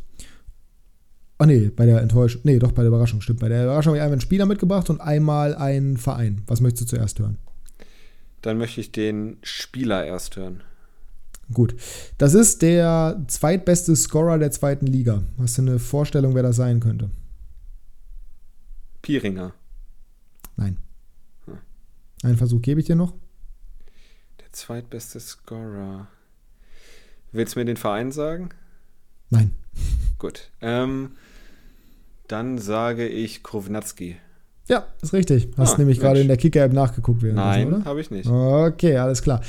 Kownacki, 6 Tore und 7 Vorlagen, das heißt 13 Scorerpunkte in bisher 17 Spielen. Eigentlich letzte Saison ja quasi schon aussortiert worden von der Fortuna aus Düsseldorf, hat letzte Saison in der Rückrunde bei Lech Posen gespielt, ist dann allerdings zurückgekommen jetzt im Sommer, überraschenderweise so ein bisschen. Eigentlich war angedacht, glaube ich, ihn abzugeben, ist jetzt aber nicht passiert und dementsprechend konnte er in der Hinrunde absolut überzeugen, ist mit der beste Fortune gewesen, kann man definitiv zu sagen. Und hat halt eben diese fantastischen Scorerwerte schon aufs Parkett gezaubert. Letztes Jahr habe ich ihn ja als Torschützenkönig predicted. Da lief das mal so gar nicht und er wurde eben im Winter verliehen. Dieses Jahr habe ich gehofft, dass er nochmal aufs Radar kommen würde. Und er hat absolut geliefert. Ist jetzt mittlerweile sogar im Gespräch, soweit ich das mitbekommen habe, bei Borussia Mönchengladbach als Nachfolger von Markus Thuram. Mhm. Ist ein bisschen ein anderer Spielertyp, aber trotzdem einer, der auf jeden Fall eine Menge Potenzial hat. Und dementsprechend freue ich mich für ihn und freue mich gleichzeitig auch für die Fortuna und für meinen ehemaligen Pick, wo ich gesagt habe, dass er der Top-Torschütze wird, dass er jetzt nochmal ein bisschen gezeigt hat, dass wirklich was in ihm steckt. Finde ich sehr, sehr beeindruckend, finde ich sehr, sehr gut. Und dementsprechend ist das meine spielerische Überraschung der Saison. Möchtest du jetzt erst deine Überraschung der Saison nehmen oder soll ich nochmal eine andere Überraschung dazu nehmen? Ich möchte erstmal dazu sagen, dass sich meine Nackenhaare gerade aufgestellt haben, weil immer wenn ich den Namen höre, denke ich daran, dass ich vor dem ersten Spieltag bei Kickbase auf ihn geboten habe, aber unter Marktwert, weil ich dachte, kein anderer bietet, weil der aussortiert war. Ja, ich auch. Ich habe, glaube ich, sogar ein bisschen über Marktwert geboten, aber nicht genug. Ja, scheiße ist es. Dann sage ich jetzt kurz mal die Überraschung, die natürlich der 1. FC Kaiserslautern ist, die auf dem Relegationsplatz sind als Aufsteiger. Und wir beide haben es nicht für möglich gehalten, dass sie sich so lange da oben langhangeln. Aber sie bleiben da und spielen auch zum Teil attraktiven Fußball, muss man sagen. Also naja, das war wirklich nicht überraschend. Oh. Das würde ich jetzt nicht, also attraktiven Fußball würde ich jetzt persönlich nicht unterschreiben, aber da gibt es durchaus Argumente dafür und dagegen. Ich habe am Anfang der Saison, als dieses Hoch losging, gesagt, ja, ne, ist die Aufstiegseuphorie und alles noch mit dabei, das wird sich irgendwann einpendeln. Aber die kriegen das bisher extrem gut transportiert. Ich bin sehr gespannt, wie das jetzt über die Winterpause lief, weil da ist, glaube ich, jetzt so ein bisschen der Knackpunkt. Sie haben bisher noch kein einziges Auswärtsspiel verloren. Sind sie, glaube ich, die beste Auswärtsmannschaft der Liga. Nächstes Spiel, haben wir bereits angesprochen, auswärts in Hannover. Dementsprechend für mich natürlich doppelt interessant. Ich traue ihnen tatsächlich zu, sich relativ lange oben zu halten, aber eigentlich sehe ich im Kader nicht die notwendige Qualität dafür. Ja, das würde ich jetzt auch sagen, aber bis jetzt haben sie es ja super gemacht. Vielleicht können sie es ja halten. Ich würde es mir sogar ein bisschen wünschen, wenn ich ehrlich bin. Aber was genau, Aufstieg oder dass sie sich da auf Platz 4 so weiter rum... Gegebenenfalls sogar Aufstieg. Ja, würde ich schon sagen. Also ich würde mir wünschen, wenn sie nächstes Jahr aufsteigen. Wenn sie nächstes Jahr erste Liga spielen. Realistisch betrachtet müssten sie Erster oder Zweiter werden. Siehst du das kommen? Nee. Nee, das sehe ich nicht. Ja, Relegation, ja, ist ja die Frage, gegen wen sie dann spielen. Relegation, egal was, meistens ist der Erstligist der absolute Favorit. Und du hast letztes Jahr gesehen, Hertha war in einer sehr prekären Situation. Und der HSV war eigentlich der Top-Favorit in der zweiten Liga. Oder mit Top-Favorit auf jeden Fall. Ja. Und hat es nicht geschafft, das Ganze in den beiden Spielen rüberzubringen. Also von daher, ich bleibe dabei, die Relegation gehört abgeschafft. Und der FC Kaiserslautern wäre ein optimales Beispiel dafür, warum ich das so sehe. Weil ich fände es geil, wenn die Dritter werden würden, dann würde ich ihnen den Aufstieg absolut gönnen. +1. Sehr schön. Dann können wir weitermachen, weil das ist natürlich auch meine Überraschung gewesen. Lautern muss man da hervorheben. Das ist faktisch einfach Wahnsinn, was die da abreißen, auch unter dem Trainer, der ja erst in der Relegation oder zur Relegation quasi gekommen ist. Das ist ja mit Antwerpen vorher gelaufen und Schuster ist dann als Ersatz mehr oder weniger da eingesprungen und hat das unglaublich gut gemacht und hat dazu gesorgt, dass sie halt eben jetzt da stehen, wo sie stehen. Höchsten Respekt auch an die Mannschaft und an diesen Kader, der wie gesagt qualitativ in meinen Augen eigentlich nicht das hat, was es braucht. Haben wir auch mit Matteo Raab zum Beispiel einen tollen Torwart verloren, haben das aber alles soweit aufgefangen und solche Spieler wie zum Beispiel Marlon Ritter, auch wenn ich den absolut nicht leiden kann, oder auch zum Beispiel ein Terence Boyd, funktionieren einfach und das ist schön zu sehen, dass es zeigt auch, dass vor allem gute Arbeit gemacht wird und das mit einem Kader, der vielleicht eigentlich das gar nicht qualitativ hergibt, anderes erreicht wird. Ähnlich wie bei Newcastle, wir haben vorhin drüber geredet, heute wieder gewonnen, 1:0 gegen Fulham, spät durch Alexander Isak, der zugegebenermaßen die Qualität hätte für die Champions League oder für ein Champions League-Team auch, der aber auch spät erst eingewechselt wurde. Und bei denen ist es auch so, klar haben die viel Geld rein investiert, beziehungsweise klar haben die viel Geld zur Verfügung, aber der Großteil dieser Mannschaft war auch schon da, bevor Eddie Howe da war und da hat es eben überhaupt nicht funktioniert. Und mittlerweile ist das definitiv so und Joey Linton, haben wir auch schon angesprochen in diesem Podcast jetzt, ist eines der besten Beispiele dafür, weil der und der Eddie Howe halt absolut geschieden hat bisher. Das Ding ist, sie haben 123 investiert, glaube ich, Millionen und 70 davon waren ja Isak und der hat ja bis jetzt nicht die Riesenrolle gespielt, also verletzungsbedingt, genau. Ja. Hat aber in 3 Spielen 3 Tore gemacht. Ja, also ich meine jetzt nur, die sind halt oben nicht wegen Isak. Nee, genau, die sind oben wegen der geschlossenen Mannschaftsleistung und weil sie halt einfach einen tollen Trainer haben, der aus der Mannschaft das Beste rausholt, ähnlich wie Marco Schuß, heißt er Marco? Nee. Markus, oder? Markus Schuster? Nee. Markus Schuler. Markus Schuler, ja, wenn du den meint, ist nicht schlecht. Boah, wie heißt der? Steht hier das? Dirk Schuster, meine Güte. Dirk, oh Gott. Unangenehm. Ja. Ich glaube, Marco Schuster spielt bei Paderborn, kann das sein?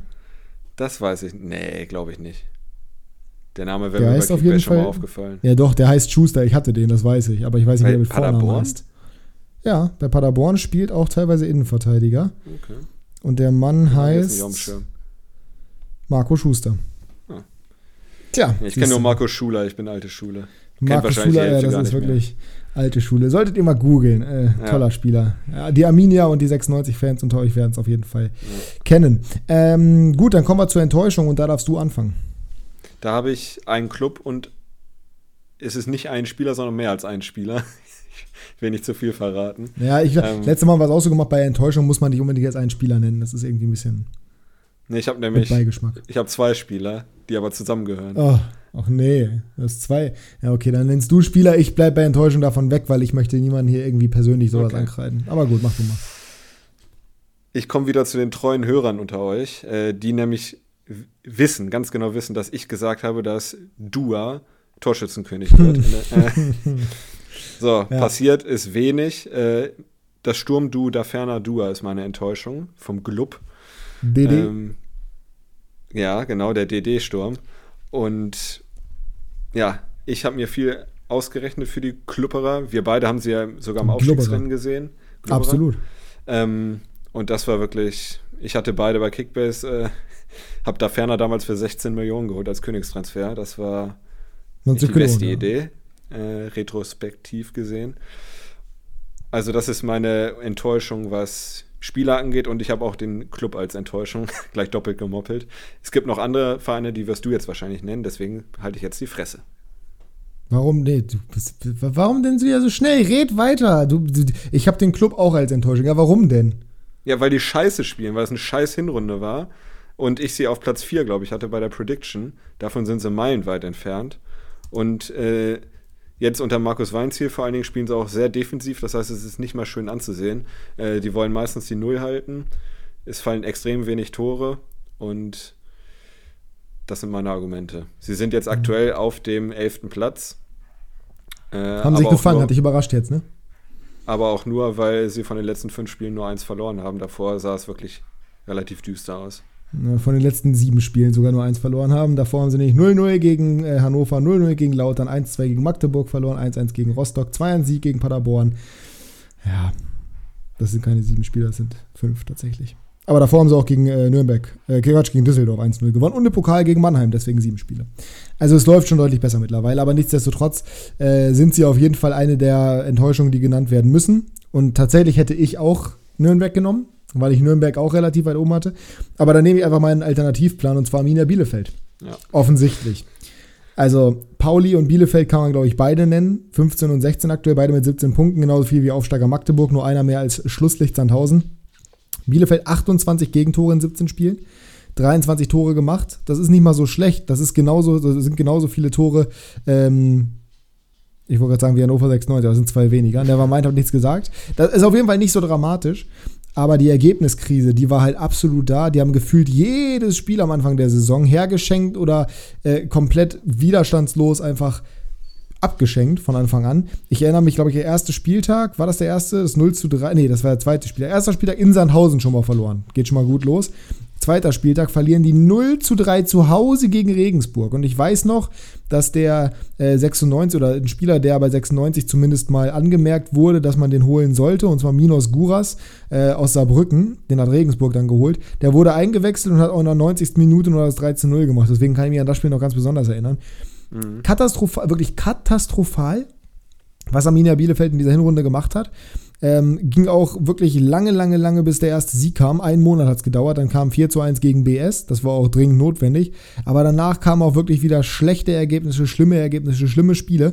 Und jetzt sind sie halt eben aktuell auf diesem 17. Tabellenplatz und das auch, oder 16. Tabellenplatz und das auch mehr oder weniger zurecht, weil das einfach vor allem mit diesem Kader, den man auch im Aufstiegsrennen hätte verorten können, weit unter den Möglichkeiten ist und weit unter dem, was eigentlich realistisch erwartbar gewesen wäre. Von daher, ja Arminia Bielefeld auch mit Trainerwechsel schon früh.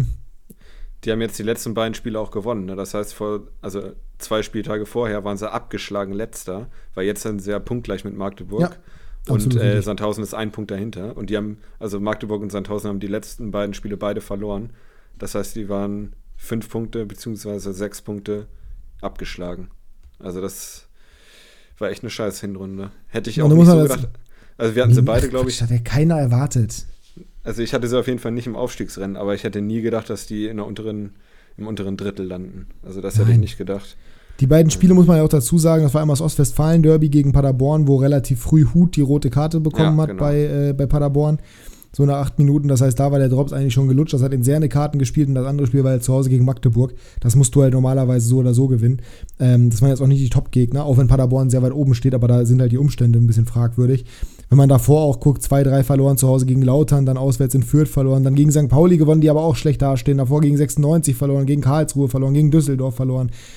Also da ist schon echt einiges im Argen und der Trainerwechsel zu Daniel Scherning, also dass sie den Alten entlassen haben, fand ich völlig nachvollziehbar und auch in Ordnung, aber Scherning, den sie ja aus Osnabrück geholt haben, weiß ich nicht, ob das jetzt so smart war, da wieder jemanden zu holen, der quasi keinerlei Nachweis im Profigeschäft hat, auch wenn er bei Osnabrück unterwegs war, das muss man so sagen, aber ja, weiß ich nicht. Also wäre anderes in meinen Augen sinnvoller gewesen. Gut, Uwe mal gucken, Neuhaus wie sie in der Rückrunde fangen. Ja. Mal gucken, wie sie in der Rückrunde fangen. Ich glaube auf jeden Fall nicht, dass sie absteigen werden, aber trotzdem in der Hinrunde eine Enttäuschung. Größte Enttäuschung für, glaube ich, alle Fans des HSVs war natürlich Mario Vuskovic und die ganze Posse um ihn. Aber das muss man nicht nochmal aufarbeiten hier. Nächste Kategorie, du fängst wieder an. Transfer der Hinrunde. Das fand ich relativ schwierig, weil ich hatte erst einen im Sinn, der für mich ganz klar war, aber der hat extrem abgebaut die letzten 4-5 Wochen. Also der Hinrunde, nicht der letzten 4-5 Wochen. Ich sage, da er ablösefrei gekommen ist, bin ich vielleicht auch ein bisschen befangen als Hannoveraner, aber ich sage Nielsen. Howie! Ich sage Howie Nielsen, ablösefrei gekommen, spielt jetzt auf der 10, hast du vorhin gesagt, extrem wichtig für das 96-Spiel. Die Spiele gucke ich ab und zu. Und ja, also für einen Zweitliga-Verein ist das ein super Transfer. Das ist ein super Zweitligaspieler und den hast du zum Nulltarif geschossen. Das ist schon ein super Transfer. 7 Tore, 2 Vorlagen. Nee, sagst du nicht, weil das ist mein Spieler, weiß ich schon. 7 Tore, 2 Vorlagen. Ja, ich habe es nicht erwartet, dass er so einschlagen würde, bin ich ganz ehrlich. Aber das ist schon wirklich tipp top. Und das ist wahrscheinlich qualitativ unser bester Offensivspieler, den wir haben. Und dementsprechend, dass du den halt umsonst bekommen hast und dass er so gut funktioniert. Ja, kann ich verstehen, dass du ihn da hast. Sag ruhig mal, wer dein zweiter Spieler gewesen wäre. Der erste, der mir in den Sinn kam, war Pieringer. Ja, das ist meiner. Du hast zwar recht, dass der abgebaut hat. Das ist schon korrekt. Aber Paderborn hat ja insgesamt auch abgebaut die letzten Spieltage der Hinrunde. Und nichtsdestotrotz finde ich... Genau, aber nichtsdestotrotz finde ich, der ist halt ein Schalke-Reject, wenn du so möchtest. Kommt zu Paderborn, macht da seine 7 Tore jetzt in der Hinrunde bereits und ist eigentlich die Lösung auf alle Fragen, die du bei Schalke gehabt haben könntest. Ich bin mir zu 100% sicher, dass du mit Pieringer auch in der Bundesliga als Schalke hättest arbeiten können. Definitiv. Der wäre auf jeden Fall nicht schlechter gewesen, als die da vorne rumlaufen. Richtig. Bei Schalke. Genau. Und das alleine ist schon in meinen Augen super Arbeit von Paderborn, dass sie die Chance da erkannt haben.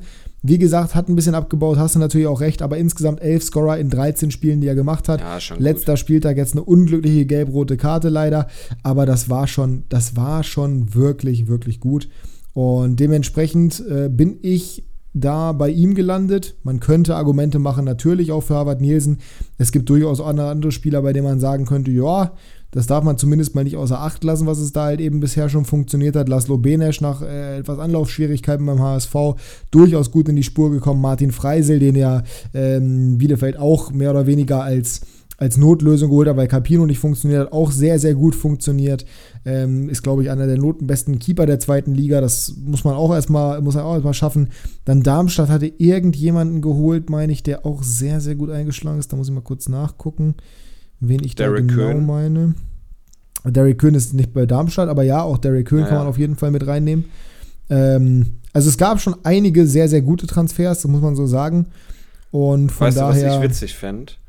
Nee, wenn in der Relegation Paderborn gegen Schalke spielt und Felix Platte und Sascha, wie heißt der? Sascha Pieringer, ja. Sascha, ne? Pieringer, ja. Schalke raushauen. Marvin, ne? Ja, also. ja, beim zweiten Mal wieder, ne? Ja, der, ne? Ja, genau. Wusstest. Aber wenn der Doppelsturm Schalke dann in die zweite Liga schießt. Ja, das wär witzig. Müsste Schalke allerdings 16. werden. Sehe ich nicht so unrealistisch. Mal gucken. Machen wir erst Spieler oder erst das Spiel der Saison? Da machen wir jetzt Spieler. Runde. Komm. Spieler, gut. Du fängst wieder an, ich habe nämlich zwei für den Notfall. Ja, gut, ich bin wieder beim Offensichtlichen und sage Marvin Wannicek. Oh, das ist für dich offensichtlich? Also, wir haben ihn hier mehrmals als besten Spieler gekürt schon mal. Ja, das ist richtig. Also dafür, dass der KSC 13. ist und jetzt nicht so eine Bomben-Hinrunde gespielt hat, war der schon extrem stark. Ich glaube, wir sind auch ein bisschen im Kickbase-Bias. Ja. Mhm. Wannicek ist super. Sage ich überhaupt nichts gegen, bin ich komplett dabei. Ich bin nicht überzeugt davon, dass er der Beste in der Hinrunde war, der beste Spieler der Hinrunde. Ich bin nicht mal überzeugt, dass er der beste Mittelfeldspieler der Hinrunde war. Da würde ich zum Beispiel Melem vor ihm sehen von Darmstadt. Für mich Spieler der Hinrunde Patrick Pfeiffer. Ja, den wollte ich. Und der hat ihm den du hast mit dem PEP ein persönliches Problem, ich weiß. Ja, auf jeden Fall. Auch dank Kickbase. Problem. Auch dank Kickbase. Für mich der beste Spieler der zweiten Liga. Okay. Period. Aufgrund der Hinrunde, ne? Weil ich weiß ganz genau, dass du gesagt hast, Wannicek ist der beste Spieler der zweiten Liga. Ja, genau, aber aufgrund der Hinrunde, qualitativ, okay. Marktwert, Weiterentwicklung etc., ja. Der beste Spieler der zweiten Liga. Der spannendste und gleichzeitig auch qualitativ oder leistungstechnisch beste Spieler der zweiten Liga. Ich hoffe definitiv nicht, dass er zu Augsburg geht. Das wäre bodenlos. Ich sehe den bei Frankfurt. Ja, das würde ich noch verstehen, aber ich möchte ihn nicht bei Augsburg sehen. Das ist einfach ein persönlicher Wunsch. Ja, ich habe viele persönliche Wünsche, die damit zu tun haben, dass Spieler nicht zu Augsburg gehen, ehrlich gesagt, weil das kannst du ja aktuell überhaupt nicht mehr ausschließen, dass sowas passiert. Aber den kann man dazu nehmen. Ich habe auch noch ein paar andere Spieler im Kopf gehabt, zum Beispiel Ron Robert Zieler, den Mann mit den meisten weißen Westen in der zweiten Liga, 7-0 gespielt, überragende Hinrunde gespielt. Wannicek, wie gesagt, kann man da auch sicherlich mit reinwerfen. Melem, den ich gerade schon angesprochen habe, auch ein Spieler, der sich bisher sehr gut gemacht hat. Natürlich, wie immer, kann man auch nicht Robert Glatzel außen vor lassen, der bisher der Top-Torschütze ist in der Liga. Das ist definitiv auch ein Spieler, den man damit reinnehmen kann. Jan-Niklas Beste, für mich auch eine sehr, sehr starke Hinrunde gespielt. Aber dazu werden wir sicherlich gleich auch noch in der Top 11 kommen. Da bin ich gespannt, also zwei Spieler haben es bei mir nicht reingeschafft, bei denen ich jetzt gezögert habe. Ich glaube, bei denen hat auch so ein bisschen das System dazu geführt, dass sie nicht drin sind, weil ich habe eine Viererkette gewählt. Okay, bei einem hat das ehrlich gesagt überhaupt nichts damit zu tun, aber ich habe einfach 3 Stoßstürmer. Aber also, kommen wir gleich zu. Auf jeden Fall Spieler der Saison für mich oder Spieler der Hinrunde bisher Patrick Pfeiffer. Das Spiel der Saison oder der Hinrunde. Das habe ich jetzt dir angepasst, so eine Scheiße. Selten genug. Das am letzten Spieltag stattfand, vor der Winterpause, dass da stattfand im wunderschönen Heidenheim natürlich, gegen Regensburg 5-4. Das war, glaube ich, sogar der Nachmittag mit diesen unglaublichen Ergebnissen, wenn ich nicht falsch liege jetzt. 4-4 St. Pauli gegen Karlsruhe, 4-2 HSV gegen Sandhausen, genau. 5-4 und Heidenheim gegen Regensburg und 0-1 gewinnt Rostock in das war aber danach, glaube ich. Das war da abends. Ne? Das kommt ich habe natürlich vom Fernseher geklebt wegen meinen Heidenheimern bei Kickbase und habe mich deswegen extrem gefreut, dass sie in der allerletzten Minute der Nachspielzeit, nachdem Regensburg in der 90. glaube ich auch ausgeglichen hat, zum 4-4, noch das 5-4 gemacht haben und meine Heidenheimer noch die Siegboni eingestrichen haben. Das war ein sehr, sehr geiles Spiel und 9 Tore. Das Jasper ist ein sehr einfacher Mensch. Mach Kickbase-Punkt und er ist zufrieden. Genau. Ich brauche nicht viel im Leben. No. Das stimmt wohl. Nee, aber kann ich verstehen. Also das ist natürlich eins der offensichtlichen Spiele. Karlsruhe gegen St. Pauli hat man auch wählen können, dieses 4-4. Ich sage auch gleich noch meinen zweiten. Nee, mach jetzt. Nein, wirst du nicht haben. Gut, dann sage ich Hamburg gegen Magdeburg 2-3 in Hamburg. Nicht nur, weil Magdeburg gewonnen hat, sondern weil das Spiel extrem spannend war und Hamburg in der Nachspielzeit noch extrem krasse Chancen hatten. Und ja, es war einfach mitreißend, das Spiel. Und ich habe mich natürlich extrem gefreut, dass Hamburg verloren hat. Na klar, als Bremer. Ja, kann ich verstehen. Sandhausen gegen Heidenheim hätte man auch reinwerfen können. Das ist ja so das klassische Spiel, was man vor ein paar Jahren gesagt hat, als Zweitligaspiel, was unattraktiv ist, weil es so kleine Clubs sind. 3-4 in Sandhausen. Da hat Heidenheim eigentlich komplett entspannt mit 3-0 geführt. Dann das 3-1 kassiert, dann das 4-1 gemacht, dann aber relativ schnell 2 Tore noch kassiert. Und dann die letzten 10 Minuten ist Sandhausen nach vorne gestürmt, hätte fast in der Nachspielzeit noch den Ausgleich gemacht. Das war auch ein sehr, sehr starkes Spiel.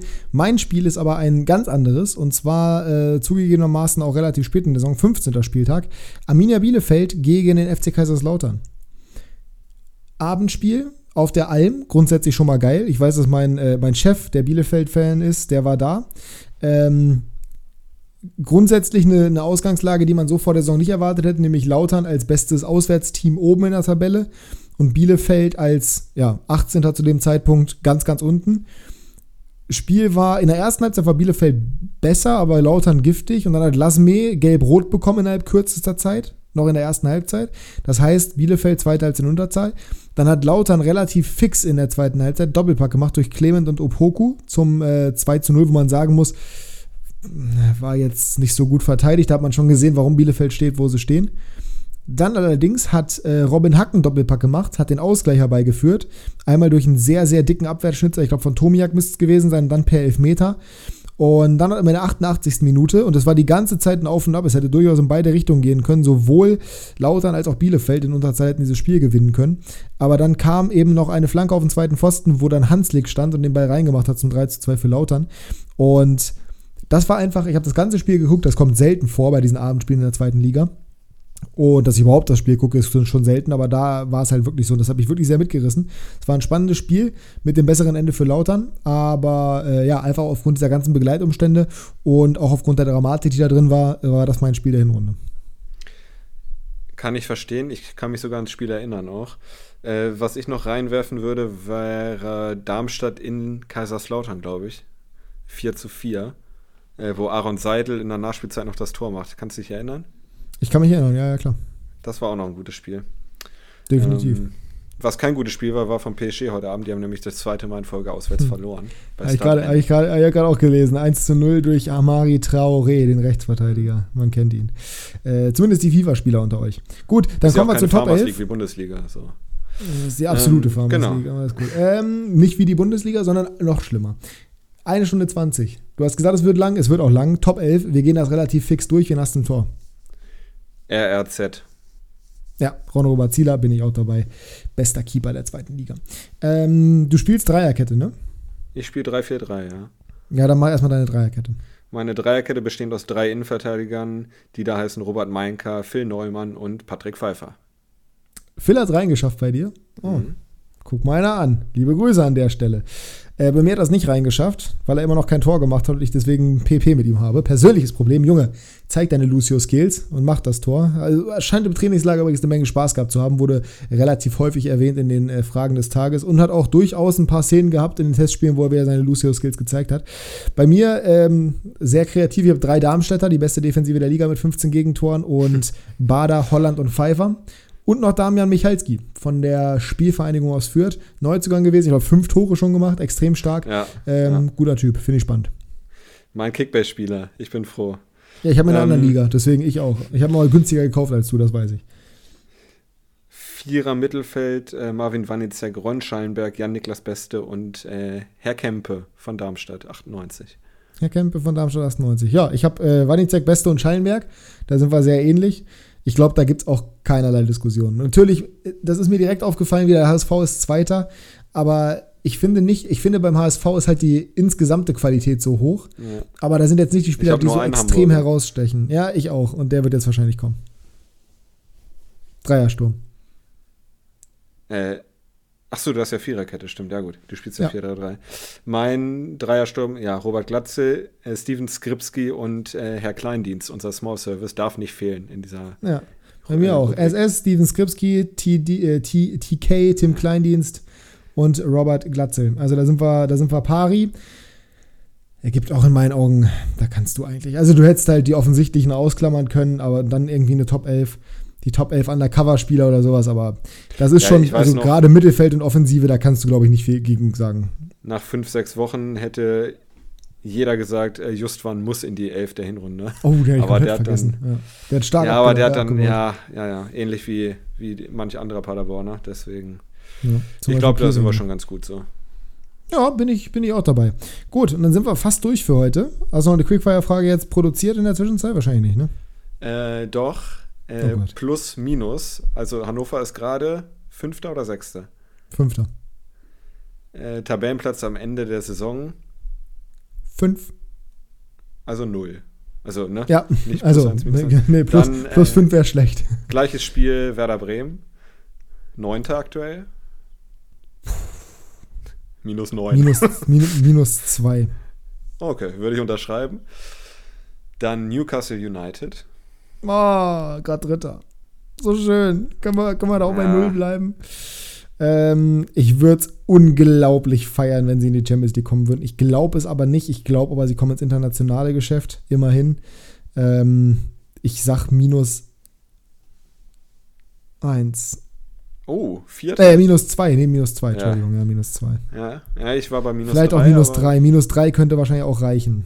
Um 6. Platz wäre auch gut, ne? Also, wäre brutal, ja klar, müssen wir drüber reden. Bei den Top 6, die da eigentlich in der Liga sind. Also, ja. Gut, das war's dann. Na, sehr gut. Dann kommen wir zum Tippen. Letztes Thema für heute. Endlich wieder Bundesliga, Jasper, ich freue mich. Herrlich. Vielleicht kommst du mit Luki vorbei am Freitagabend. Wir gucken das Eröffnungsspiel. Ja, ich habe keine Zeit. Ich auch nicht. Sehr gut, wenn du keine Zeit hast, bei mir war es absolut gelogen. Ich wollte dich nur nicht hier haben. Leipzig gegen Bayern. Leipzig gegen Bayern ist ein ganz klares 4-1 für Bayern, aber ne? Ich war kurz irritiert. Wenn Christenkü da wäre, dann würde ich es anders sehen, aber so sage ich ein 2-3 für Bayern. Wird knapp. Okay. Boah, Leckerbissen. Richtig Leckerbissen. Gott sei Dank Konferenz. Bochum gegen Hertha. Soll ich anfangen? 1-0, sag ich. Ich soll nicht anfangen. Gut, 1-0. Oh, echt? Okay. 1-2, Hertha gewinnt das. Stuttgart gegen Mainz. Jetzt fängst du an. Schwierig. Stuttgart muss langsam mal was machen. Aber gewinnen die? Nee. 2-2. 1-2. Wolfsburg gegen Freiburg. Sehr formstark beide. Aber die Konferenz ist cool, finde ich. Die Konferenz ist in Ordnung. Die ist gut. Ich sage, Freiburg zieht das nicht 1-1. Mhm, sage ich auch. Frankfurt gegen Schalke. Ich finde wirklich, tatsächlich, ich werde alle Spiele mit Genuss gucken. Es gibt keinen Spiel dabei, wo ich sage, das möchte ich nicht schauen, weil wir immer irgendwelche guten Beteiligungen dabei haben. Auch Sonntag mit Dortmund-Augsburg zum Beispiel. Sehr gut. Trotz Bochum-Hertha. Ja, gut, ist Konferenz, wie gesagt. Frankfurt gegen Schalke. Normalerweise wäre das ja ein Sonntagsspiel, ein klassisches. Bochum gegen Hertha, Sonntag 17:30. Frankfurt gegen Schalke. 0-0. 2-1. Union gegen Hoffenheim. Ich werde 0-0 auf keinen Fall tippen, aber ich sage es jetzt einfach mal, um edgy zu sein. Union gegen Hoffenheim. Da sage ich 0-0. Was? Nee. Union ist halt immer noch so super heimstark, ne? Auch das werde ich wahrscheinlich nicht tippen, aber ich sage es jetzt, um edgy zu sein, Hoffenheim zieht das 2-1. Topspiel, wie auch anders zu erwarten, Köln gegen Bremen. Schön, dass du gesagt hast, wie auch anders zu erwarten, ja. Ist komplett anders zu erwarten. Ich will auch mal edgy sein. Ja. 2-1 natürlich.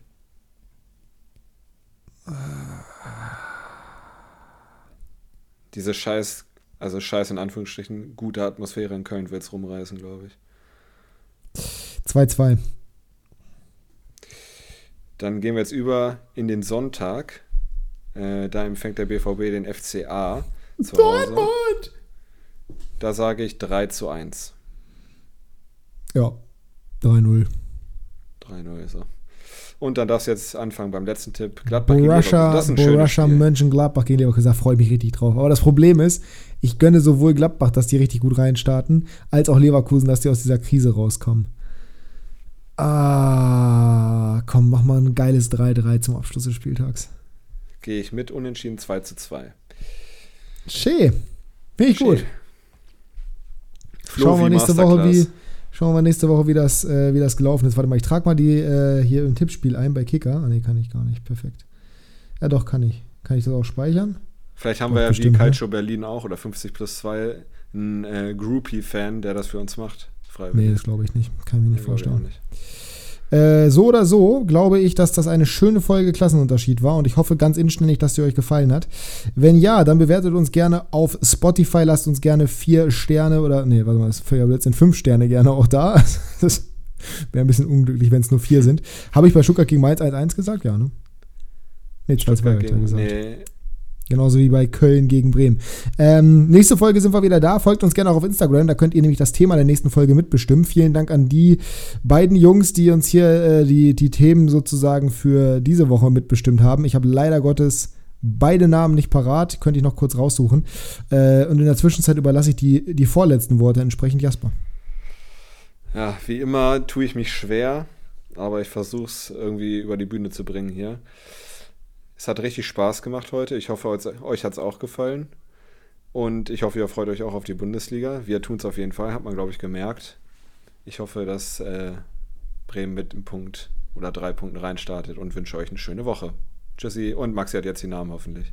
Ja, genau. Und zwar auch da wieder ein PP, persönliches Problem. Paul und Pucki. Besten Dank. Achso. Quasi. Wir hören uns nächste Woche. Tschüssi.